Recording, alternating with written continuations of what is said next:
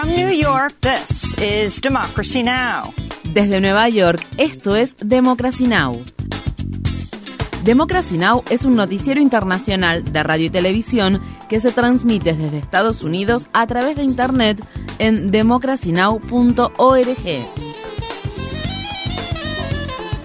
Welcome to Democracy Now!, democracynow.org. Bienvenidos a Democracy Now! en español democracynow.org barra es, el informativo de Guerra y Paz con Amy Goodman.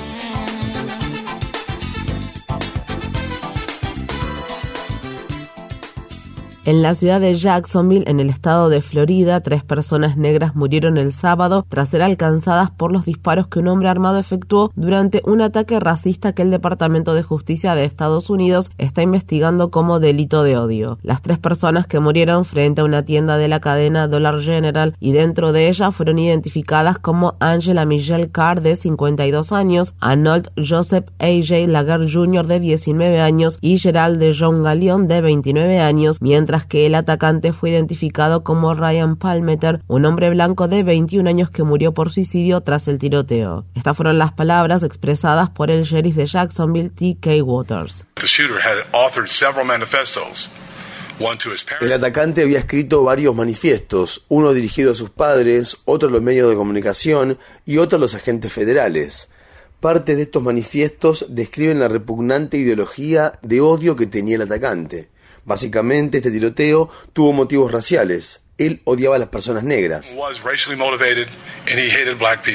El atacante no tenía antecedentes penales y había comprado legalmente a principios de 2023 las dos armas que utilizó en el ataque, una pistola Glock y un rifle del tipo AR-15. Las armas tenían esvásticas dibujadas. Antes del tiroteo, el atacante había sido visto en la Universidad Edward Waters, una universidad a la que históricamente asisten estudiantes de la comunidad negra. Sin embargo, se marchó de la universidad tras ser visto por un guardia de seguridad. El gobernador Ron DeSantis habló el domingo en una vigilia por las víctimas del tiroteo en la que fue abucheado por la multitud. Una persona que se encontraba en el lugar gritó sus políticas han provocado esto. DeSantis y los republicanos de Florida han impuesto leyes racistas que hicieron retroceder las políticas de diversidad e inclusión y atacaron los estudios afroestadounidenses. Asimismo, DeSantis también se opone a que se implementen reformas a las leyes sobre el control de la tenencia de armas de fuego. La masacre de la ciudad de Jacksonville se produjo el mismo día en que decenas de miles de personas se congregaron en la ciudad de Washington, D.C. con motivo del 60 aniversario de la marcha sobre Washington, donde Martin Luther King Jr. pronunció su conocido discurso Tengo un sueño. El director ejecutivo de la Fundación Community Justice Action Fund, Gregory Jackson, habló sobre la violencia con armas de fuego durante su discurso.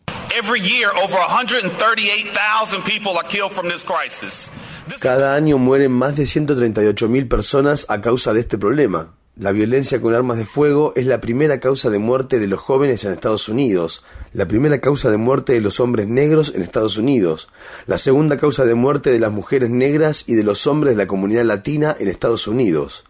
Sin embargo, no hemos visto que se tomen medidas para hacer frente a la mayor crisis sanitaria de nuestros tiempos.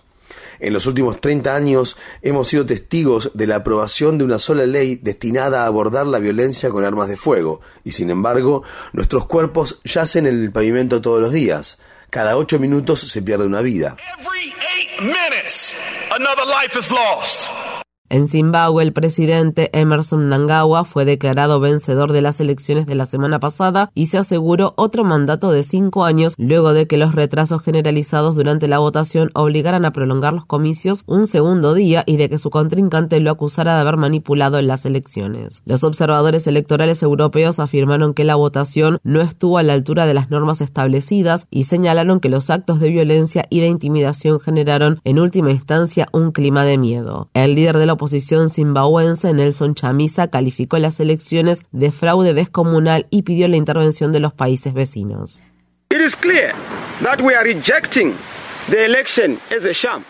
Está claro que nosotros estamos impugnando las elecciones por considerarlas una farsa. Los resultados, el proceso en sí, los impugnaremos en función de lo que han dicho los observadores de la Comunidad de Desarrollo de África Austral. Impugnamos este resultado falso y este defectuoso proceso que se basó en cifras controvertidas.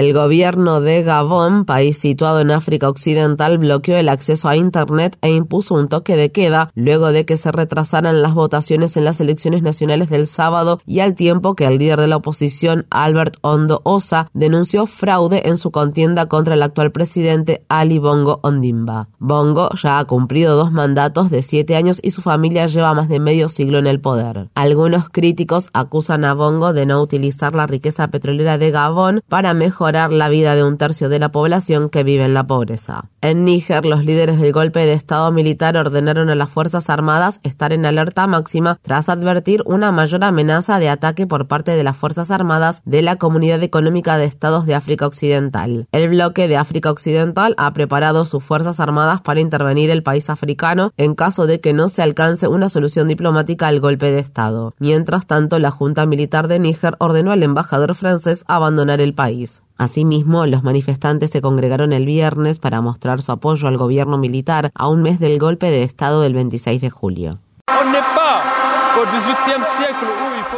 No estamos en el siglo XVIII, donde alguien tiene que imponernos u ordenarnos lo que debemos hacer.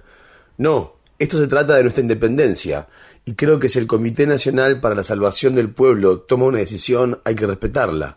Francia debe darse cuenta de que ya no estamos en la época colonial.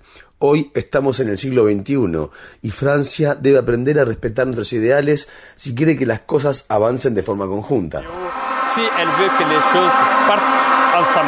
En Haití, al menos siete personas murieron el domingo después de que miembros de un grupo criminal armados con ametralladoras abrieron fuego contra un grupo de manifestantes en Canán. La manifestación contra la violencia de los grupos criminales había sido organizada por una iglesia local. Canán es un suburbio improvisado que se encuentra cerca de la capital del país, Puerto Príncipe, que fue construido por las personas que perdieron sus hogares en el devastador terremoto de Haití de 2010. Los supervivientes del atentado del domingo también culparon al pastor que organizó la manifestación, quien continuó con la marcha incluso después de que estallara el tiroteo. Ellos abrieron fuego contra nosotros con todo tipo de armas. Los seguidores del pastor realmente creían lo que él les decía. El pastor dijo que ellos eran a prueba de balas, que los heridos no tenían fe. Yo estaba allí. Lo vi todo con mis propios ojos. Ellos disparaban y el pastor caminaba. Cientos de miles de haitianos han tenido que desplazarse a otras partes del país o se han visto obligados a abandonarlo debido a la escalada de violencia. Asimismo, la ONU informó que unos 8.700 residentes de Puerto Príncipe se han visto obligados a refugiarse en un abarrotado centro deportivo de la ciudad. Las autoridades rusas afirman que los análisis genéticos han confirmado que el jefe de la organización paramilitar Wagner, Yevgeny Prigozhin, falleció en el accidente aéreo del pasado miércoles junto con algunos altos funcionarios de dicha organización.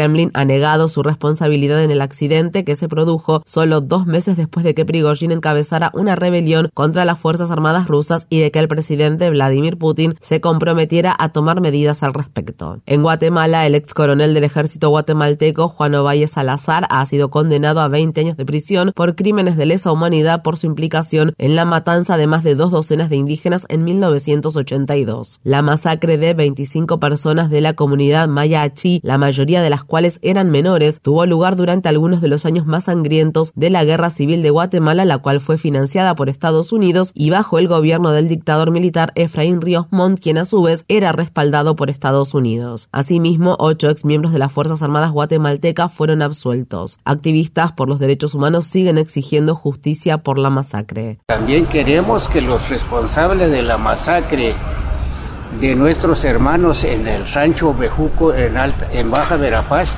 Queremos que eh, hoy en la, torre de tribunales que los jueces sentencian a los responsables, porque hemos dicho siempre y los sostenemos es que Guatemala mientras no hay justicia, mientras no llega la justicia, pues no se puede construir la paz. Ríos Montt había sido condenado por genocidio en un histórico juicio que se llevó a cabo en 2013. Dicha sentencia fue luego anulada por un tribunal superior. Una jueza de Ciudad de Guatemala ha accedido a la petición del expresidente Otto Pérez Molina de salir de prisión y permanecer en arresto domiciliario. El exdirigente debe primero pagar varias multas que suman alrededor de 1,3 millones de dólares. Pérez Molina, quien fue acusado de corrupción y de dirigir un multimillonario esquema de sobornos, se vio obligado a dimitir tras las históricas manifestaciones nacionales de 2015 y más tarde, en 2022, fue condenado a 16 años de prisión. Pérez Molina se desempeñó como comandante regional del gobierno militar de Efraín Ríos Montt bajo otro nombre. En Estados Unidos, el próximo viernes entrará en vigor la prohibición de la atención médica relacionada con la afirmación de género para personas trans menores de edad en el estado de Texas, a pesar de que la semana pasada se dictó una orden judicial contra dicha prohibición. La jueza del condado de Travis determinó en su fallo del viernes que la ley ocasionará a pacientes y proveedores un daño probable, inminente e irreparable. Sin embargo, el fiscal general de Texas apeló el fallo de inmediato y suspendió la orden judicial. Mientras tanto, un juez de Missouri permitió que entrara en vigor la prohibición de la atención médica relacionada con la afirmación de género para menores y algunos adultos transgénero a partir de este lunes. La ley está siendo impugnada por organizaciones de defensa de los derechos de las personas transgénero en nombre de un grupo de médicos y de organizaciones que sirven a la comunidad trans y a las familias afectadas. En el estado de Georgia, un juez federal de Atlanta está escuchando este lunes los alegatos orales del equipo legal que representa al ex jefe de gabinete de Donald Trump, Mark Meadows. Esto sucede al tiempo que Meadows intenta trasladar sus acusaciones a un tribunal federal donde podría reclamar inmunidad debido al cargo que ocupaba en el gobierno en el momento en el que se cometieron los delitos. El resultado de la audiencia de hoy podría tener implicaciones importantes para el expresidente y otros coacusados en la causa de asociación delictiva que lleva lleva adelante el condado de Fulton en relación a los intentos de Trump y sus aliados de revocar los resultados de las elecciones presidenciales de 2020 en Georgia. Los 19 acusados en dicho caso ya se han entregado a las autoridades. Asimismo, se espera que la fiscal del condado de Fulton, Fanny Willis, presente sus argumentos contra los conspiradores durante los alegatos de este lunes. Por otra parte, está previsto que este lunes se anuncie la fecha del juicio en el caso federal que enfrenta Trump por intentar revertir la victoria electoral de Biden en las elecciones presidenciales de 2020. Los abogados que representan al expresidente están intentando posponer dicho juicio hasta después de las elecciones de 2024, mientras que los fiscales federales han propuesto que se inicie en enero de 2024. El viernes 25 de agosto entró en vigor una ley de la Unión Europea que impone nuevas normas a las grandes empresas tecnológicas con las cuales los legisladores pretenden frenar los contenidos nocivos e ilegales y los monopolios digitales. La nueva legislación regula regula las redes sociales, la publicidad dirigida, las políticas de privacidad de los usuarios y los productos falsos o ilícitos de los sitios de comercio electrónico. Entre las empresas afectadas se encuentran Amazon, Apple, Google, Meta, Microsoft, Snapchat y TikTok. Las infracciones a la ley podrían acarrear multas de miles de millones de dólares. En Estados Unidos, Donald Trump regresó el jueves a la red social X, antes conocida como Twitter, con una publicación para recaudar fondos en la que aparecía su foto de la ficha judicial. Trump había sido suspendido de Twitter tras la insurrección del 6 de enero de 2021, pero dicha suspensión fue levantada después de que Elon Musk compró la compañía. A principios de agosto, organizaciones de defensa de los derechos de los usuarios y usuarios de X advirtieron sobre una nueva medida de la red social luego de que se diera a conocer que quienes abonan su suscripción a la plataforma tendrán que enviar una foto de su documento de identidad y un selfie para que una empresa de software israelí los verifique. La empresa de verificación de identidad Authentics fue fundada por ex agentes del Servicio de Inteligencia israelí y ha estado implicada en la vigilancia de palestinos por parte de Israel. Infórmate bien. Visita nuestra página web democracynow.org/es. Síguenos por las redes sociales de Facebook, Twitter, YouTube y SoundCloud por Democracy Now! es.